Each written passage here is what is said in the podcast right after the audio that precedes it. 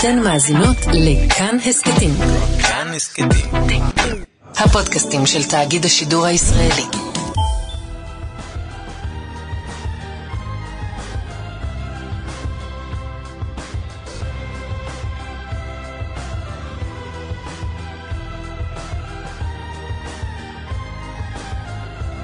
יום רביעי הטוב בא עלינו. תגיד, אה, כשאתה היית בצבא, כן, לפני 50-60 שנה, 20 שנה, כל הצער שבדבר. יצא לך פה ושם להצדיע כן, למישהו? למי? למפקד התחנה? הייתם צריכים להצביע למפקד התחנה? לא חושב. לא חושב. אני זוכר, קודם כל זוכר בטירונות שהצדעתי כל הזמן. כאבה לי היד מרוב הצדעות כן. בטירונות. אתה רק רואה מישהו עובר מולך, אתה מיד מצדיע. אני זוכר סיטואציה שבה... אם יש ספק, אין ספק. כן. אני, כי אף אחד לא... זה כמו כשעולה מרואיין ואתה לא יודע אם הוא דוקטור או פרופסור, אתה אומר, הוא פרופסור.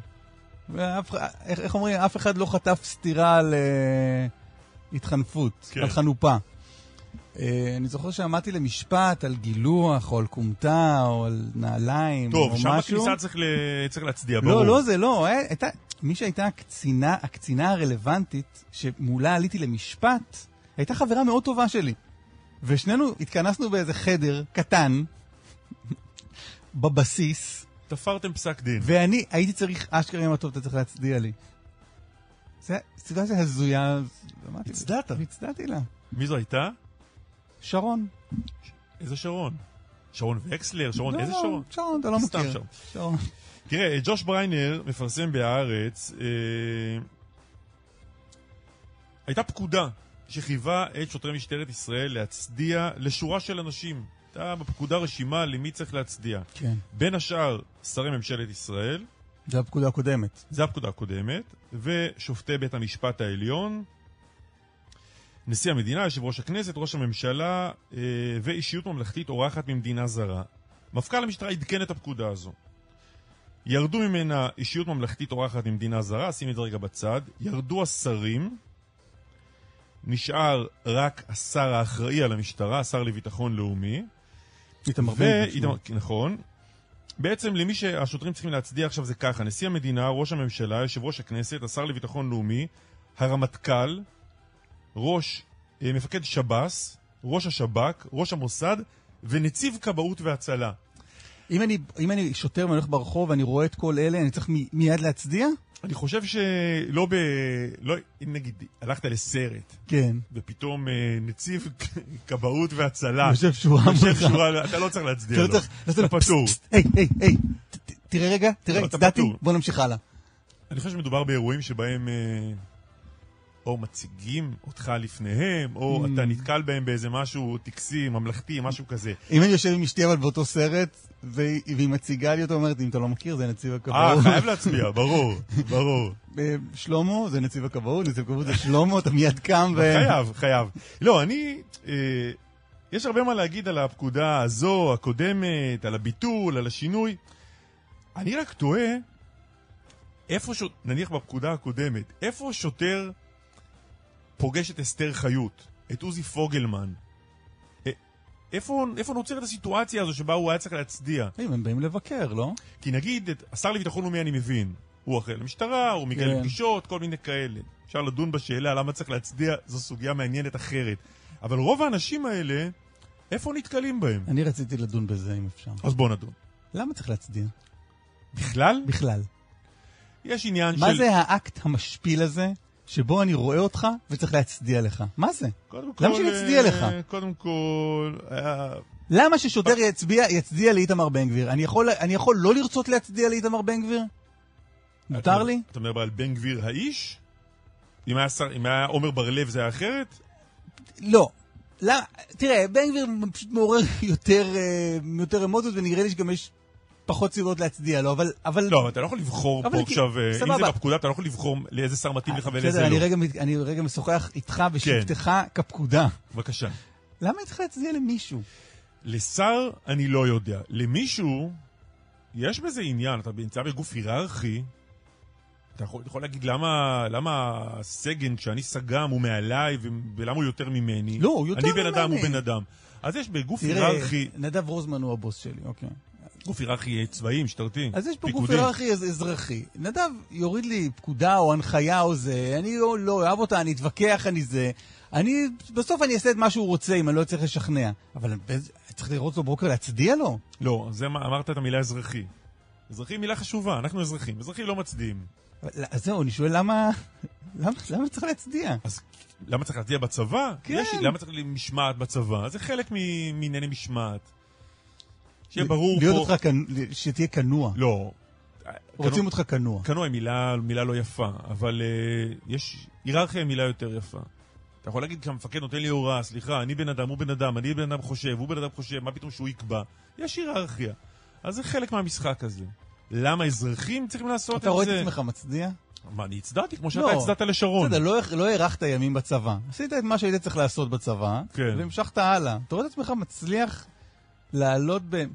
לקחתי לגימה מהקפה כן, ומשהו ראיתי את הערבית בזה. משהו כן. בחלב לא זה. אבל אתה רואה את עצמך מאריך ימים בצבא ומעביר את ימיך בהצדעות? יותר היה מביך אותי שיצדיעו לי. כן, גם, גם נכון. הייתי מסתכל אחורה לשאול אה, מי... לא נכון. כמו שמישהו מצלצל בטלפון ואומר לי, מר ליברמן? אני מיד מסתכל אחורה לראות אם אבא שלי עומד שם. מוזר מאוד. אני הייתי ב...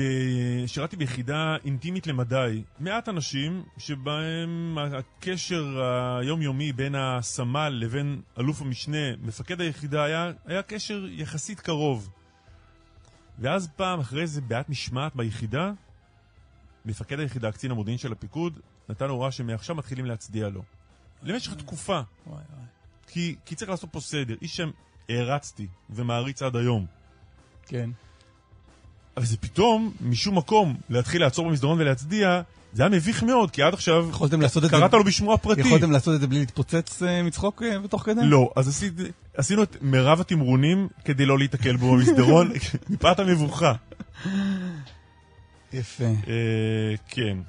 טוב, הרבה נושאים על הפרק. עוד רגע, יהיה איתנו, לא תאמין.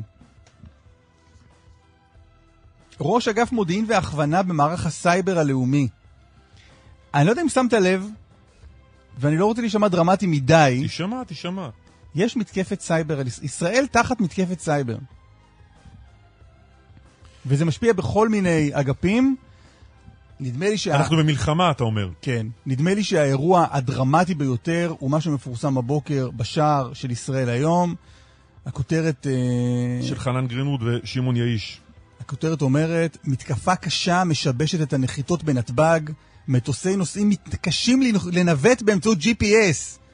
עד כדי כך, והמטוסים צריכים לנחות במסלולים חלופיים, בין היתר באזור בנימין. אה, אז נדבר ממש עוד מעט. הם לא נוחתים בבנימין, הם עוברים דרך בנימין במסלול שם כדי כן. לנחות באותו מקום. כן, כן, כן. כן, נוחתים עדיין בנתב"ג. אבל איך תדע? לא, אם תמצאו את עצמכם יום אחד נוחתים במסלול הנחיתה ב- בבית אל, אז תזכרו ש- מי סיפר לכם כן. פעם ראשונה שזה שזה. בדרך לשם. זה בעניין הזה. אה, הברית, אה, נתניהו וביידן נפגשים היום, נדבר על זה. אה, מה עוד? ניאו-נאצים בגרמניה. נו, אז איפה הם יהיו? טוב שהם מרוכזים שם, שנדע איפה הם נמצאים. אתה רוצה ניאו-נאצים בבנימין? בוא לא נערבב את ה... אוקיי, הכל במקום. גרמניה זה גרמניה, טוב. אבל דוב גילהר ידווח על העניין הזה. פרופסור אה, יעקב נגל יהיה איתנו, אה, מי שהיה אה, ראש המועצה לביטחון לאומי בפועל, ידבר על מה שמכונה ברית ההגנה ההדדית. יש רצון מצד, כרגע בעיקר מצד רון דרמר, ראש השר לעניינים אסטרטגיים, לנסות לשכנע עכשיו את הרמטכ"ל והמוסד להסכים לברית ההגנה ההדדית עם ארצות הברית. הם, באופן היסטורי, מסורתי, לא שני בעלי התפקידים מתנגדים לנושא הזה. נדבר עם פרופסור נגל, ננסה להבין במה מדובר. זוכר שדיברנו לפני כמה שבועות ואולי חודשים על uh, המודעות האלה בעיתונים, כן. על uh, הצוואות. כן. לפני שאתה הולך לקבל אה, צוואה ממישהו, אתה צריך לדווח, המדינה צריכה לדווח שהיא הולכת לתת לך את הכסף שלו, כדי שמישהו אחר שחושב שאולי זה מגיע לו יוכל להתנגד. לאבישי גרינצג יש סיפור מאוד מעניין על החלטה של משרד המשפטים בהקשר הזה. כן, דרמטי. דרמטית, דרמטית מאוד. אנחנו כאן עד 10, גם ברדיו, כאן רשת, גם בטלוויזיה, כאן 11. אה, והאונס בקפריסין, גם בואו נטפל. כן. תסתכל על הלנאפ, אני פתאום רואה עוד דברים שהשמטת. אה, מה רציתי להגיד לך? אנחנו כאן עד 10, גם ברדיו, גם בטלוויזיה. אפשר לצייץ לנו באשטג קלמן ליברמן בטוויטר, ואנחנו גם בטלגרם. אה, בואו נגיד שלום לרועי שרון, הוא כתבנו הצבאי. שלום רועי. בוקר טוב. אהלן, מה קורה בג'נין?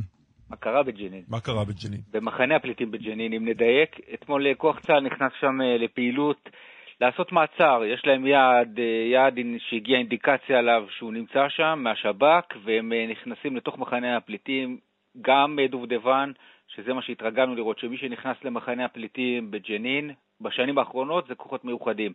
אתמול זה היה דובדבן במעטפת סיירת גולני, והפעולה הזאת מתקבלת מיד עם חילופי אש. הרבה מאוד חילופי אש וגם מטען שמופעל לעבר אה, כוח, לעבר פנתר, אותו רכב אה, מוגן, כלי, כלי גדול שמסיע לוחמים בתוך מחנה הפליטים. אין שם אה, נפגעים בכלל לכל אורך הפעולה הזאת, אבל הרבה מאוד חילופי אש, שלושה הרוגים בצד הפלסטיני ועוד כמה פצועים.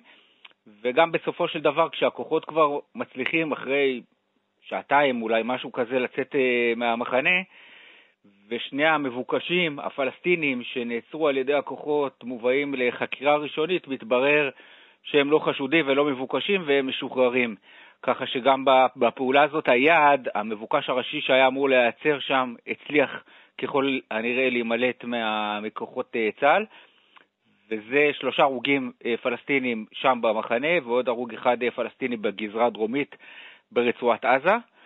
ועוד מילה אחת שווה להגיד על זה, זה שבמבצע בית וגן לפני uh, כחודשיים, כשצה"ל uh, נכנס עם הרבה מאוד כוחות למחנה הפליטים ג'נין, בצה"ל כל הזמן הדגישו שההישגים של המבצע הזה זה לא כמה מחבלים מצליחים להרוג, uh, או כמה, כמה תשתיות, כמה מטעני חבלה מצליחים uh, למצוא שם ולאתר שם, אלא ההישגים של המבצע הזה ייבחנו בפעם הבאה שצה"ל יצטרך להיכנס לתוך המחנה, להחזיר את חופש הפעולה, שצה"ל יוכל להיכנס למחנה הפליטים ג'נין באופן יותר פשוט, כמו שקורה במחנות פליטים אחרים ביהודה ושומרון. אז אתמול ראינו שזה לא עובד. אין באמת למבצע הזה, אולי יכול להיות שצה"ל עשה טעות אולי, אולי הנחיה של הדרג המדיני הייתה כאן טעות, שבמשך כמעט חודשיים מאז תום המבצע, פעם ראשונה שצה"ל חזר לפעול בתוך מחנה הפליטים הייתה לפני שבועיים, אבל במבחן התוצאה, צה"ל כשהוא רוצה להיכנס ואת זה ראינו אתמול, צה"ל כשהוא רוצה להיכנס לפעול במחנה הפליטים ג'נין, הוא גם צריך א', כוחות מיוחדים, ב', זה מתקבל עם הרבה חילופי אש, הפעולה הזאת היא פעולה ארוכה, היא לא פעולה של אה, נכנסים, עוצרים מישהו ויוצאים, ובסוף זאת השורה התחתונה, אם, אם בכלל היו הישגים למבצע הזה, מבצע בית וגן בג'נין, אתמול לא ראינו את זה. רועי, תודה רבה לך. תודה. אורי שיין, שלום. בוקר טוב. בוקר טוב. ראש אגף מודיעין והכוונה במערך הסייבר הלאומי, מה שלומך? מצוין, בוקר טוב לכם ולמאזינים. מה שלומנו? אנחנו בסדר. כן, אתה בסדר? בטוח? כן. אנחנו אה, החל מאתמול אה, מטפלים בתקיפת כופרה בבית חולים אה, כפר שאול, שהוא עבר אירוע הצפנה של חלק מהשרתים שלו.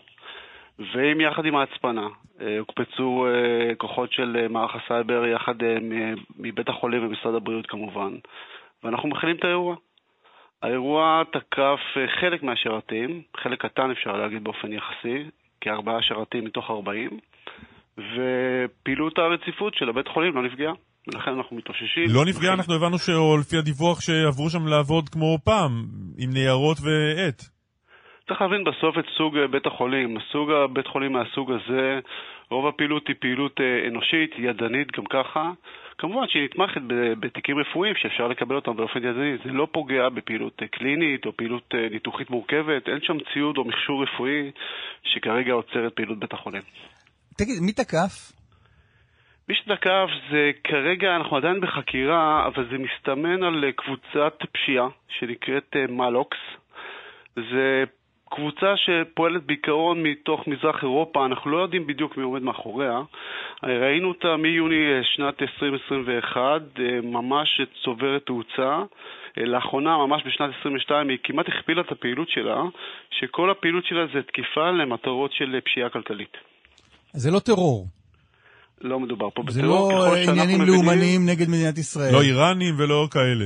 אה, צריך לומר בכנות שאנחנו כרגע עוד בחקירה פעילה, מדובר על אירוע מאוד מאוד טרי באופן יחסי, אבל כרגע כל האינדיקציות שיש לנו מראות על קבוצת פשיעה קלאסית, ולא איזשהו אה, מניע אחר מאחורי אז מה לחבורת אה, פושעים, פושעי סייבר ממזרח אירופה, ל... כפר שאול. כן, למרכז לבריאות הנפש בירושלים? אז אה, זה נורא פשוט. אה, מגזר הבריאות זה מתוך חמשת המגזרים היותר נתקפים בעולם. ולכן המידע הרפואי הרגיש, יש פה איזו תקיפה שהיא בסוף תקיפה צינית, אה, זאת אומרת, מנסים לתקוף גופים שהם חלשים יחסית, מנסים להגיע לאיזשהו מידע כזה או אחר, או להפריע אה, לתפקוד של מוסד כזה או אחר, על ידי הצפנה של, המע... של המערך של השרתים, וכמובן אה, לפנות לבקשה לתשלום עבור שחרור החומר או עבור כל דבר אחר. רגע, אז, אז מה, מה הם מחזיקים כרגע? איך זה עובד? אומר כופרה, מה הם מחזיקים כרגע בידם שמבקשים תמורתו כסף?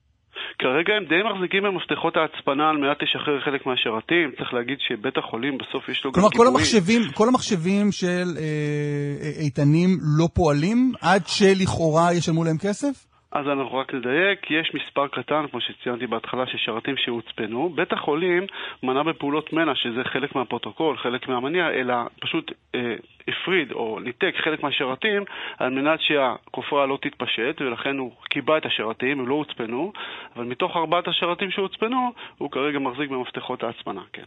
שזה אומר מה, אבל אם, אה, אם יחליטו שהם שוברים את הכלים, יכולים לפרסם מה? אה, כרגע אנחנו לא מזהים, אנחנו לא מכירים דלף שיצא מתוך הבית חולים, אנחנו, כמו שאמרתי, אנחנו עדיין בחקירה, ולכן אנחנו לא בטוחים שיש אה, דלף. אה, כרגע הם מחזיקים ב, ב, בעיקר באזורים מנהלתיים, ומתוך עצם העובדה שהם שהו בבית החולים, יכול להיות שהם גם הגיעו לדברים נוספים. כרגע הם היו יותר באזורים של אזורים מנהלתיים ולא בתיקים קליניים של מטופלים. וזה מתחבר לסיפור קודם. ב... אתה, אתה רק יכול להגיד כמה כסף הם רוצים? אני לא יכול להגיד, כי אין פה עניין של דרישת תשלום, אנחנו לא עוסקים בזה, אנחנו לא בשום שיח עם התוקפים. לא, אבל הם לא, הם, הם לא אמרו?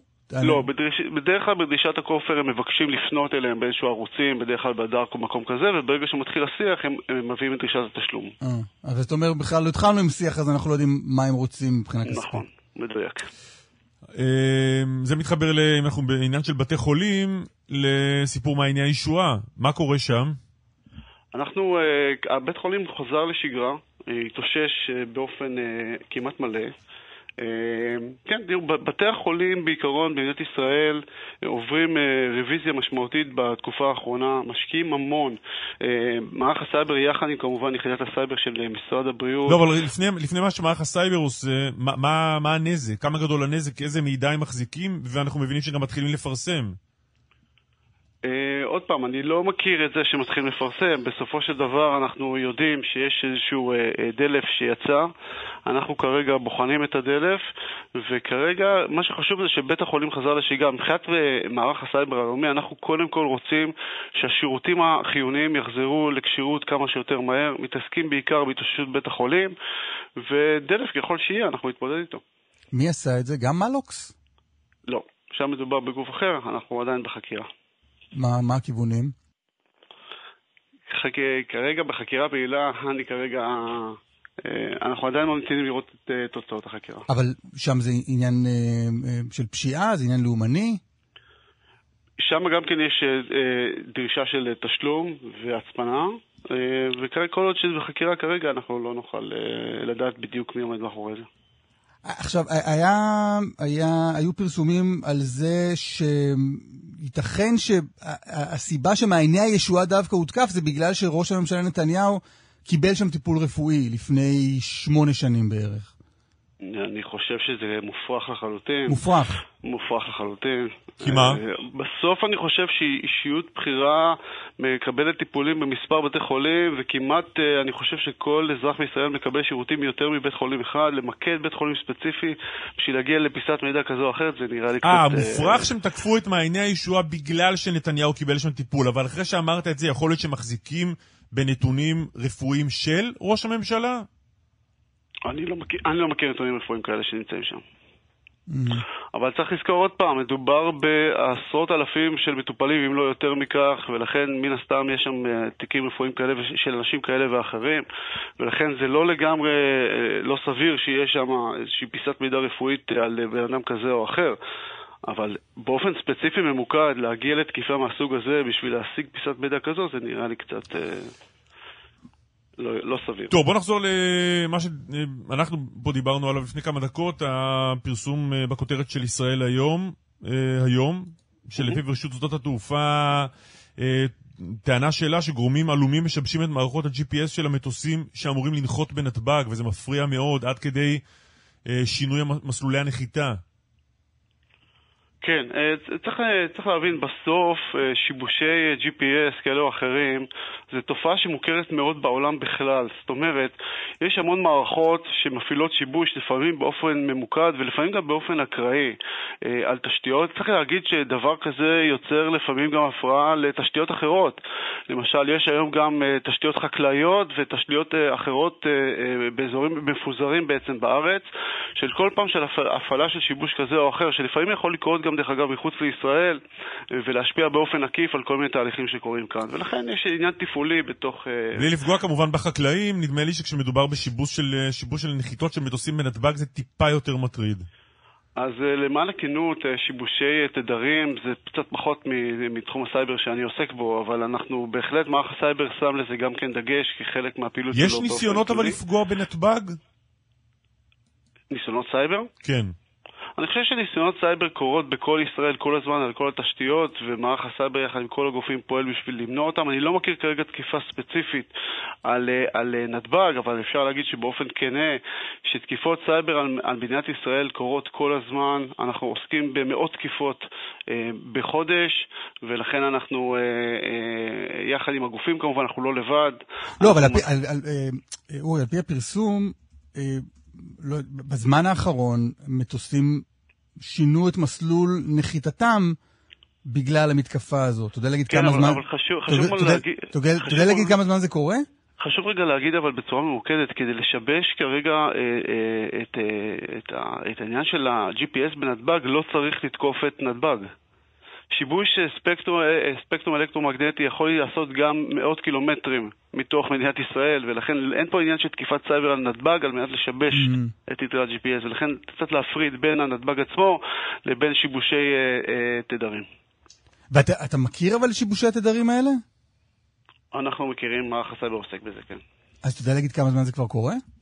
אני, אני יכול להגיד שבצורה, אין פה עקביות, יש פה גלים. בתקופות מסוימות, לפעמים זה קורה אה, מול פעילות שקורית במרחב אה, האזרחי, לפעמים מול פעילות שקורית במרחב הצבאי, ולכן כל הדינמיקה שקורית בישראל, זה בא בגלים. אין פה איזשהו אירוע ממוקד או איזשהו... אה, אה לא, אבל מה שקורה עכשיו, אתה יודע להגיד מי עושה אותו? מי, מי גורם לשיבושים? מכיוון שזה דיווח ממש מהבוקר, אני לא בקיא במה שקורה כרגע. אה, אוקיי. אה, מה, הכרת אותו רק מהדיווח של הבוקר של ישראל היום?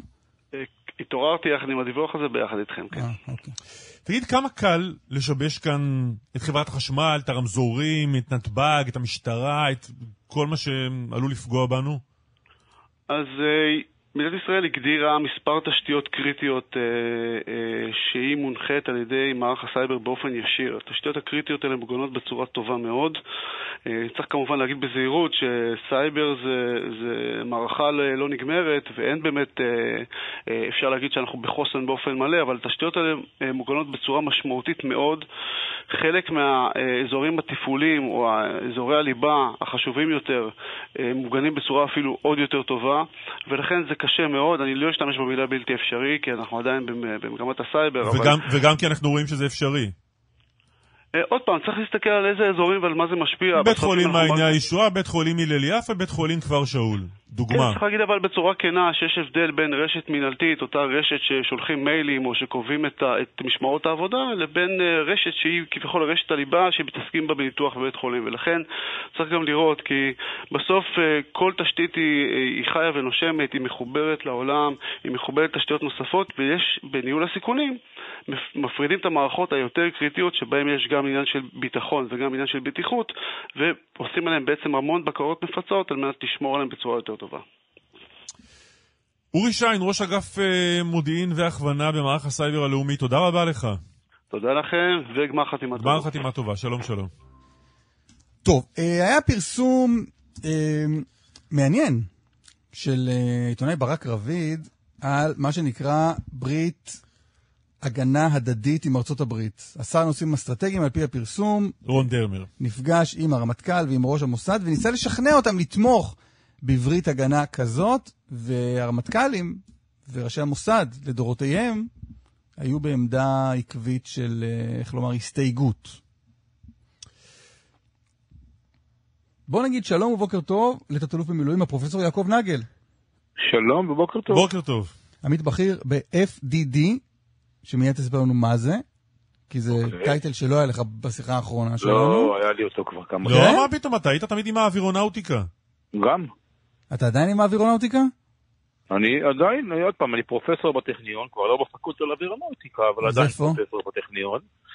פרופסור במנהל מרכז למדע וטכנולוגיה של הביטחון, אה, איזה יופי. מתחת לנשיא הטכניון. איש רב פעלים. הייתי שש שנים בפקולטה לאווירונאוטיקה. והוספת עכשיו את ה-FDD. ה-FDD אני כבר חמש שנים עובד. שזה כמו ה-FDA, אבל לא. לא, Foundation for Defense of Democracies. זה סוג של think tank, גוף עצמאי, כמו הוושינגטון אינסטיטוט, כמו ה-NSF, כמו עוד הרבה דברים אחרים. מה- האג'נדה שלו? האג'נדה שלו היא לעשות דברים טובים, לכתוב, לחקור. הוא הגוף, ש... האיראן... הגוף היחידי שהאיראנים עשו לו דזיגנציה, מה שנקרא, סימנו אותו בתור מי שדחף חזק מאוד את הסנקציות נגדה ומציג את התמונה המלאה. אה, מה, מה זה תוכנית הגרעין, כולל בימים אה, אלו, כולל אה, אה, עדויות בקונגרס, בסנאט, על אה, דברים ש... שקורים כרגע, כולל על ההסכמות שעכשיו רק נעשו בין הברית לאיראן, למרות שהממשל מכחיש אותם כדי להתחמק מאישור בקונגרס. זה גוף, אני בזמנו הייתי הראשון מאלה שעבדו בישראל, היום כבר עובדים די הרבה אנשים איתם, אנשים שאתם מכירים, אנשים כמו אמיר אשל, כמו אייל חולטה, יש הרבה אנשים שעובדים עם הגוף הטוב הזה. רק נסיים את הצגתך. כן, אתה היית גם היועץ לביטחון לאומי וראש המל"ל בפועל. נכון. מהו אה, ברית הגנה הדדית? בדיוק, אני, אה, ועוד פעם, זה נראה מפתיע שאתם מופתעים, אבל אה, השר דרמר, שהוא אחד האנשים באמת הטובים ביותר במערכת, ידיד- ידיד טוב, הוא אה, מאמין בנושא הזה כבר מ-2012. על פי, ה, על פי המחמאה, אני, אני מבין ממך אבל- שאתה, אבל- שאתה חלוק איתו על הנושא. בנושא הזה אני חלוק אבל בוא נסביר מהו הנושא על הזה. מהי אותה בדיוק. ברית. ברית הגנה אה, זה משהו ש... אה, אגב, הוא לא רע שמדי פעם הוא קורה, אבל ישראל, אה, אם היא תעשה את ברית ההגנה, בטח בתקופה הזאת, לדעתי, וכתבתי על זה מאמר שבטח קראתם, שכמות החסרונות עולים בהרבה... לא, אבל על פרופסור נגל, אה, רק ברית הגנה, קודם כל מה זה? בבסיס. אוקיי, ברית, הגנה יש לה הרבה מאוד אה, רמות. לדוגמה, הסעודים רוצים עכשיו ברית הגנה עם ארצות הברית כדי שארצות הברית תגן עליהם אם האיראנים יתקפו אותם, ולהם הם צריכים ומגיע להם ואני בעד שיהיה.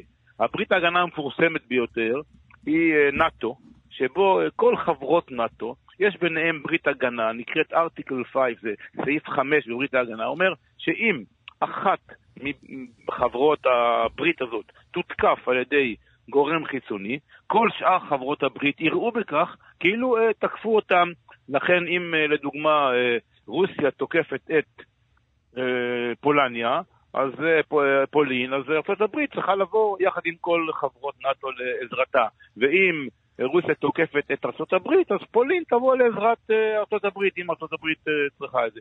זה לדוגמה אה, סוג של ברית הגנה. יש ברית הגנה ברמה טיפה יותר נמוכה, וזה ברית ההגנה בין ארה"ב לבין יפן.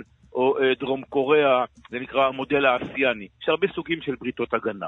וזה לא רע, יש בזה גם יתרונות. מה החסרונות במקרה הישראלי, בטח עכשיו? קודם כל, ישראל טוענת מאז ומתמיד שיש לה, זה משפט מאוד מאוד עמוק בתוך uh, תפיסת הביטחון הישראלית. ישראל יודעת ורוצה להגן על עצמה בכוחות עצמה. יש גם uh, אמירות על יכולות שיש לישראל uh, שיודעת להגן על עצמה, ולכן ישראל לא רוצה בשום צורה שהיא, אומרת את זה כל הזמן, שאף אמריקאי לא יבוא לישראל ויגן על אה, גבולותיה לא, וייהרג פה. אז, אז מאיזה צד זה לא טוב? מהצד הזה שאנחנו לא חושבים שכשאם תהיה בעיה, האמריקאים יבואו עד לפה כדי להגן עלינו, או אה, שאנחנו נשמח הפחות- לקבל את הסיוע ואת ההגנה, אבל המחיר זה- צריך להיות... זה החלק, זה החלק הפחות אה, בעייתי. החלק הבעייתי הוא קודם כל, עצם הבקשה מעבירה מסר שישראל יש לה חוסר אמון בכוחה וביכולתה להגן על עצמה. ללא קשר מה שיהיה כתוב בטקסט, יהיה כתוב בו, שוב, את הטקסט הזה דרך כלל מובילה... רגע, הבקשה היא שלנו, מי- דוחף כרגע לברית או, אה, אני אומר, הגנה? מי, שדחף לברית ההגנה ודוחף מ-2012 זה השר דרמר וגם בשנותיו כשגריר בארצות הברית. אני יכול לומר... האמריקנים רו- האמריקנים רוצים את זה? אנחנו רק כנראה- רק דרמר צריך כנראה- לשכנע את הממסד הביטחוני? שלא, כנ- כנראה שלא, אני אומר, הדחיפה כרגע היא אה, כחלק, השר דרמר רואה בזה עכשיו הזדמנות, שוב, זכותו הלגיטימית, כחלק מאותו אה, דיל אה, משולש, סעודיה, ישראל, ארצות הברית, אז החלק שבו אה, סעודיה וארצות הברית רוצים, רוצות לעשות אה, ברית הגנה, אפשר לדבר גם שם על טעות שנעשית בנושא ההעשרה בסעודיה. אבל עוד לפני זה, עם כל הכבוד. והערכה לשר אה, דרמר, יש מישהו מעליו. איפה נתניהו בעניין הזה? בדיוק לזה אני מגיע בשנייה הבאה. אה, כמובן שמי שצריך לתמוך בברית ההגנה זה ראש הממשלה וממשלתו, והשר דרמר נסע לארה"ב בברכתו של אה, אה, ראש הממשלה נתניהו, גם הוא אמר את זה בקולו, הוא גם הציג את נושא ברית ההגנה באחת משיחותיו עם אה, אה, הנשיא ביידן. שוב, ראש הממשלה, אני יכול אה, לומר אה, על, על היסטוריה, בזמנו של אה, יעקב עמידרור כראש המל"ל, בזמני כראש המל"ל, אה, אה, ראש הממשלה, למיטב הבנתי, היה, אה, ב, אה, נק- נקרא לזה כך, אה, בשקלול היתרונות והחסרונות, היה בכיוון של כמות החסרונות עולה על כמות היתרונות. אז הוא שינה את דעתו? הוא שינה את דעתו בערך ב-2019. כי מה קרה אז?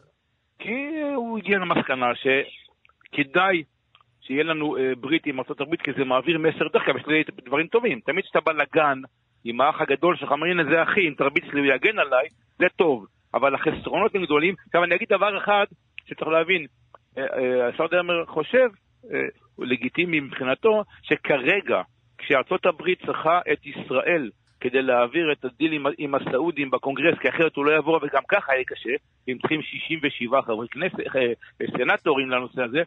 ישראל היום, אה, אז אומר דרמר, אני יכול לקבל ברית הגנה, אבל זה הטעות המרכזית. לא, אבל תסביר משהו שלא פספ- ש- שפספסתי פה. איפה- בעיניך. איפה בעיניך, איפה בעיניך החיסרון הגדול של ברית ההגנה? אמרתי, א', שאתה מבקש אותה, ב', עכשיו אני מגיע, ישראל היום, אה, ארה"ב נמצאת במצב הטוב ביותר מול ארה"ב ברמת מה ארה"ב צריכה ממנה. כי בלי ישראל לא יהיה אה, הסכם סעודי-אמריקאי. ויש הרבה מאוד דברים שישראל יכולה לקבל מדבר כזה. כשיהיה ברית, שישראל לא כל כך צריכה אותה, כי היא לא בטוח שהיא צריכה להשתמש בה, ארה"ב לא כל נראה כל כך רוצה לתת אותה מהרבה סיבות כן. פנימיות וחיצוניות. אז אם זה יהיה... אבל, אבל, אבל אם יהיה ברית, מי שיושב בארצות הברית יכול להגיד, רגע, רק שנייה, ישראל קיבלה ברית, עכשיו היא לא צריכה, לדוגמה, MOU, הסכם אה, Mm. סיוע ביטחוני רחב, היא לא צריכה הצבה מראש של תחמושת פה, היא לא צריכה כן. אה, הרחבת שיתוף פעולה במחקר אה, ופיתוח, אבל תגיד רגע, היא לא צריכה שאנחנו- עוד הרבה דברים, היא לא צריכה אה, הרבה מאוד דברים, למה? כי יש לכם ברית. אה, רגע, לא זהו, אז רק- אבוא. אנחנו צריכים לסיים, רק כדי להבין. נגיד, נניח שיש ברית בין ישראל, ברית כזו בין ישראל לבין ארצות הברית, ויורים טילים מעזה לעבר שדרות, מה קורה? אה, באופן עקרוני, אתה יכול לבוא לבקש מארצות הברית שתעזור לך, וישראל אומרת, בברית יהיה כתוב, זה, שוב, מי שמוביל את הברית זה גוף בשם ג'ינסה, זה הרעיון שלו, שדרמר היה פעם חבר בו, והוא מקביל ל-FDD, גוף טוב, מצוין, במקרה הזה אה, לא, אבל על. פי הברית לכאורה, כשיורים לעבר שדרות, זה כאילו ירו לעבר ניו יורק, נכון? אז הברית, אז אני אומר, הברית, שאיך שהיא תהיה כתובה, ושיהיה, אה, זה כאילו מי שרוצה להרגיע את החששות של אנשים כמוני, זה יעבוד רק במקרים שיהיה איום קיומי על אחת אה. מחברות הברית. לדוגמה, בטילים מעזה כנראה זה לא תופס. הדבר הזה הוא נכון עד שהצד השני מחליף נשיא, או רוצה במירכאות לתקוע אותך, או רוצה לעשות דברים שבו הוא משתמש בברית נגדך. ישראל טוב. לא צריכה את הברית, לא רק זה, היא יכולה לקבל היום דברים הרבה הרבה יותר טובים, אה, אם היא תצטרך לעזור לארצות הברית לעשות את ההסכם עם הסעודים. שוב, משפט אחד, שם זה דבר מצוין, הסכם מעולה. כל מה שהסעודים אה, רוצים, צריך לתת להם למעט דבר אחד. הגרעין. גם פה אני חלוק, לא לתת להם העשרה אה, על אדמת אה, סעודיה, עם כל מה שינסו טוב. אה, להגן, לפקח ול, ולשמור על זה, כי אה, יש נושאים שאותי לימדו, בהם לא לוקחים הימור. תת-אלוף במילואים הפרופסור יעקב נגל, תודה רבה על השיחה הזו. תודה, תודה. תודה רבה ושנה טובה. שנה טובה. מואב ורדי, ראש תחום החוץ שלנו, שלום. למה לי אתה לא מציין את דרגתי? אה, תחשוב לבד. בוא תציג, את, בוא, תציג, בוא תציג את עצמך ואת ה, את המכון המחקר שבו אתה עמית בכיר, בו. בבקשה. אני רב סרן במילואים, מואב ורדי, אה? חבר בכיר במכון המחקר של קלמן ליברמן כנראה, שעד היום מנסים להבין מה הוא חוקר, אבל אני בעד. אוקיי. כל, כל אחד ומה שיש לו להציג. אה, נתניהו וביידן נפגשים היום. כן, נתניהו וביידן אה, נפגשים היום. אה, זנב שיחתכם עם אה, נגל, נדמה לי שזה הנושא המשמעותי שיהיה על הפרק. זו פגישה מעניינת בעיניי, מסקר, אני מסקר את הפגישות האלה כבר יותר מעשר שנים בין ראש ממשלת ישראל, נתניהו תמיד, פרט לפעם אחת של בנט ונשיא אמריקני, ונדמה לי שהפעם זה מעניין, מעניין במיוחד משתי סיבות. קודם כל, כמובן, כל הנסיבות שדיברנו עליהן בשיחתנו הקודמת לפני יומיים, שביידן מגיע קצת חמוץ לשיחה הזאת, לפגישה הזאת, ונתניהו קצת היה רוצה להיות בבית הלבן, והוא לא מקבל את זה, ו- וביידן רוצה להבהיר שבעצם נתניהו לא מקיים את הבטחתו להעביר פה את כל הרפורמה רק בקונצנזוס אה, רחב. זה, זה, זה מעניין כשלעצמו, ונראה איך, באיזה שפה ביידן השתמש באותו פוטו בתחילת הפגישה, כדי מצד אחד לשדר חיבוק, והנה אתה ידיד וישראל ידידה, ואנחנו עומדים מאחוריה, ולעולם לא ננטוש אתכם, וביחד עם זה איזשהו משהו שמעביר מסר גם ש... ארה"ב הייתה רוצה לראות פה משהו אחר כרגע בעניין הרפורמה המשפטית. אבל בפגישה הזאת יש, יש תוכן, והוא תוכן מעניין. עד היום, בכל, ה, בכל כהונת נתניהו, תמיד הפגישות בינו לבין נשיא אמריקני היו סביב עניין שיש מחלוקת עמוקה בין שני הצדדים. או משהו שנתניהו רצה והנשיא האמריקני לא רצה, או הפוך, משהו שהאמריקנים מאוד רצו ונתניהו לא רצה. או העניין הפלסטיני, שאובמה ואחר כך גם טראמפ במובן מסוים, ניסו ל- ל- לקדם הסכם מדיני. כן, תמיד זה היה מין מתיחות של האמריקנים רוצים לדבר על ההתנחלויות וה- והישראלים כן. רוצים לדבר על איראן. עוד יותר מזה, היה את ההרצאה המפורסמת שנתניהו נותן לאובמה ב... ב-2000... ב- כן. ו- אז מה מונח לפנינו פה היום? והיום, יש את ה... היום רוב הפגישה כנראה תעסוק בסיפור הנורמליזציה עם סעודיה. וזה גם מעניין כי פה זה משהו ששני המנהיגים רוצים אותו. רוצים אותו פוליטית, גם מדינית וגם פוליטית. במובן הזה שניהם רוצים לגרום לזה לקרות.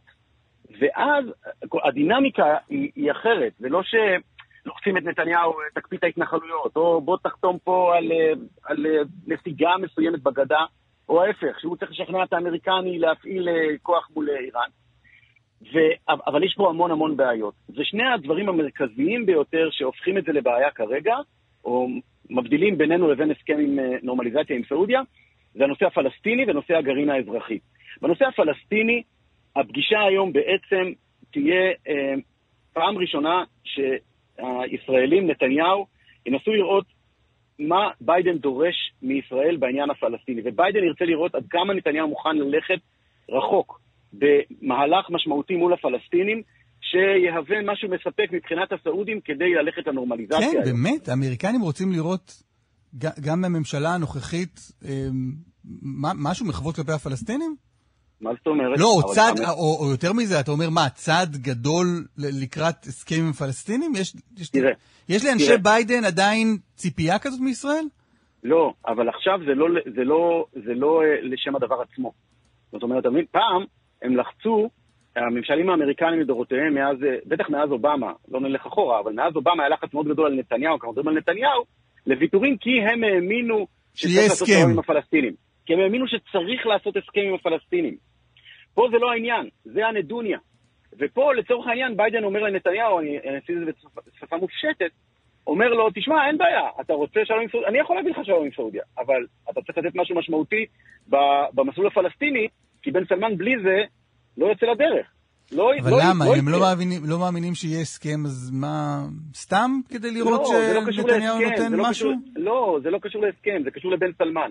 תראה, בן סלמן, בסדר, אה, אה, נתפס במיוחד אחרי ההסכם עם איחוד האמירויות, הוא צריך עכשיו להביא כלפי העולם הערבי, לא רק כלפי האבא שלו, סלמן, ש, ש, שדורש אה, הסכם עם הפלסטינים וסיום הסכסוך לפני נורמליזציה עם ישראל. נעזוב את זה בצד. אבל מול העולם הערבי, הוא לא יכול עכשיו לעשות הסכם עם ישראל בלי שהוא מציג, הנה, אני דאגתי לאחינו הפלסטינים. אני דאגתי לעניין הפלסטיני, דאגתי לעניין הפן-ערבי כמעט. הוא לא יכול. הוא לא רוצה, הוא לא יכול, זה לא משנה. זה כרגע הסיפור. ולכן, בעצם, הפגישה היום, מבחינת נתניהו, הצלחה תהיה לראות שביידן מבין את, ה, אה, את המוגבלויות של, את המגבלות של נתניהו, גם הפוליטיות וגם המדיניות, בכמה רחוק הוא יכול ללכת בעניין הפלסטיני, והצלחה קטנה יותר, או אפילו אמ, תחושה לא טובה מהפגישה תהיה אם הוא יבין שביידן מעביר מסר שהוא צריך לראות משהו קונקרטי, מוחשי, מז'ורי בעניין הפלסטיני, כדי שבן סלמן יוכל אה, לספק את הנורמליזציה. ביידן צריך את העניין הפלסטיני יותר בשביל הסעודים, או יותר בשביל, ה... או יותר בשביל החברים שלו אצלו בבית? לא, אני חושב שבעניין, אני חושב שיותר uh, בעניין הסעודים. תראה, אני חושב ש, שביידן uh, הבין שלהכניס את הראש לעניין הפלסטיני זה פשוט, uh, זה פשוט להכניס את הראש למיטה חולה ורק לצאת uh, גופף. ארבעה, חמישה נשיאים אמריקנים באו הנה, חשבו שהם יעשו שלום, ודפקו את הראש בקיר וחזרו עם מסמרים הביתה. לא משנה למה. בגלל נתניהו, לא בגלל... זה לא משנה למה, בסדר? והוא הבין שכרגע יש לו צרות גדולות יותר, כמו שאומר. תגיד, מחווה בכיוון הפלסטיני, אבל מה היא אומרת? תן, תן, תן דוגמה. תראה, אני לא, תראה, גם הגורמים הבכירים ביותר שאיתם אני מדבר ביומיים האחרונים, לא, לא, לא מדברים על זה שתהיה רשימה שאמריקנים ייכנסו לחדר, ויגידו, תקשיבו, אנחנו רוצים פינוי איקס התנחלויות, נסיגה מאיקס אה, פה, שם. אז מה, תעשו משהו? לא, אני חושב שהדיון יהיה להבין מה גבולות הגזרה של כל צד. בסדר? עכשיו תראו, העניין הפלסטיני... לא, אבל בסוף מה, מבחינת... מה ירצה את בן סלמן? תראה, יכול להיות שמה שירצה את בן סלמן זה משהו נורא נורא גדול ברמה הדקלרטיבית, ויכול להיות שמה שירצה אותו זה משהו הרבה יותר קטן, אבל קונקרטי ומעשי. בסדר? ברור לגמרי, ברור לגמרי, שלא יהיה...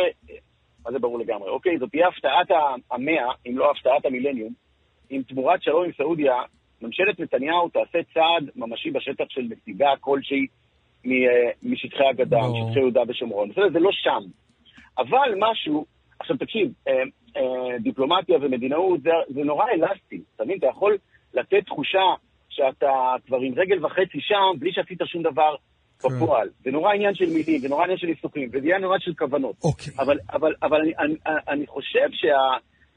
בפגישה היום, זה הדבר הראשון שיעלה. והדבר השני, רק מה שנגל אמר בסוף שיחתו, זה העניין של הגרעין האזרחי, שזה משהו שלמיטב הבנתי, נתניהו כבר די שם. זאת אומרת, נתניהו, עם כל מה שהוא אומר על איראן ובמרוץ חימוש אזרחי, בסופו של דבר, זה לא משנה אם הוא רוצה את זה פוליטית או מדינית. יש פה אינטרס פוליטי טוב. שלו אישי. מואב. הוא תמורת שלום מסעודיה מוכן כנראה לתת גרעין אזרחי לסעודיה. מואב ארדי, תודה רבה. תודה.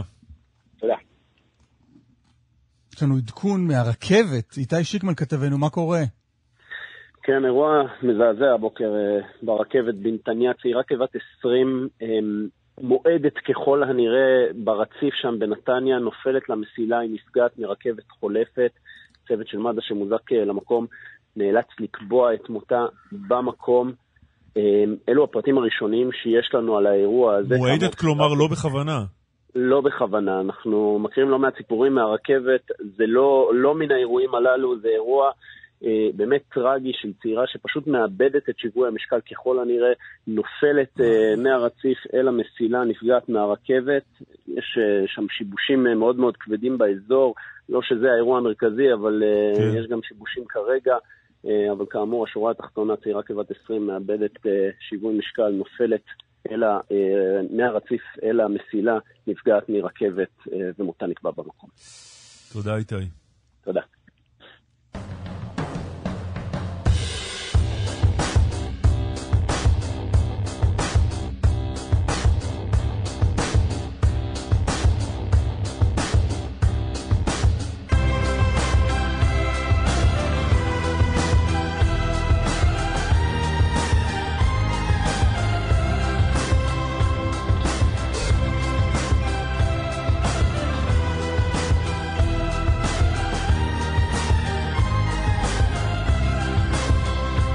טוב, בוא ספר למאזינים מה יהיה פה בשעה הבאה, בבקשה. אה, נהיה עם האונס בקפריסין של אנשינו, לכאורה. בחורינו ה... על פי החשד לא מצוינים. לא מצוינים. על פי החשד. כן, שני עורכי דין יהיו פה אה, מייצגים אה, ביחד כלומר, לא ביחד, אבל בסך הכל חמישה נאשמים, אלה מאשימים את אלה, אלה מאשימים את אלה. אה, שניהם יהיו פה שני עורכי הדין. נדבר על הסיפור של אה, הירושות והצוואות. מה עוד? אמ, דיזינגוף, האם אה, יוקמו מחיצות ביום כיפור בתפילה במרכז תל אביב? נדבר על זה. אה, הרבה דיונים בטלגרם שלנו סביב ענייני הצדעות. וואלה. בועז כותב, אגב, הצדעות בשבת לא מצדיעים בצבא. מעין נוהל שבת מוזר. באמת? כנראה. לא מכיר את זה. אמ, מי עוד כתב לי בעניין הזה? כמה? יש עוד... מה? הכל בסדר, למה? מישהו משוחח איתי עכשיו? אתם רוצים שיחה? מה רציתי להגיד, יאיר? יאיר אומר שלא מצביעים, מצדיעים בשבת. גם לא מצביעים בשבת, אגב. כן, אביעד כתב לי, הצדעה היא אמירת שלום, הצדעה למפקדיך, לכן, בהתאם להלכה, האוסרת אמירת שלום בתשעה באב, בצה"ל יש פטור מהצדעות ביום הצום. שזה כבר לא שבת, אבל זה גם זה מעניין. לא שבת. אמ, יואבי שואל, למה כבר שבוע שלא מעלים את התוכנית לספוטיפיי? למה? קלמן, אתה יודע? מה זה ספוטיפיי? אה, אגב, אה, מלוקס, אני גם חשבתי עליהם. מלוקס זו אותה קבוצה, קבוצת פשיעה במזרח אירופה. יש, אה, מישהו פה נותן אה, לינק ללהקה בשם מלוק- מלוקס. שלא הרכב- קשורה. הרכב ישראלי מצוין. טוב, הוא הסכים עכשיו...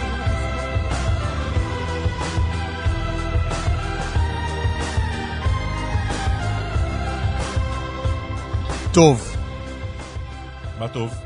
אומנאים? שבט? אכן. מה אני אגיד לך?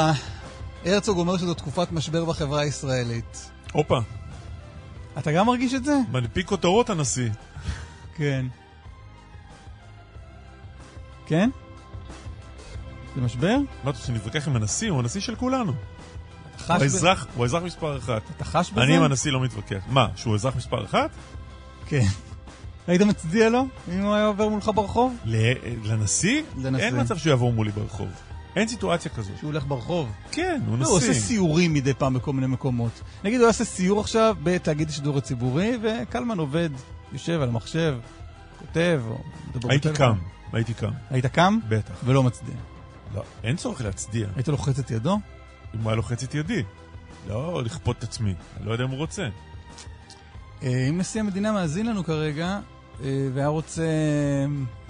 לבוא לבקר פה, אז אני מתחייב אה, לקום ולכבד. כמובן, נשיא המדינה הוא או נשיא לעלות המדינה. לשידור, להרחיב אולי קצת על תקופת המשבר בחברה הישראלית, זה משהו שלא לא שמענו ממנו עד, עד לרגע זה.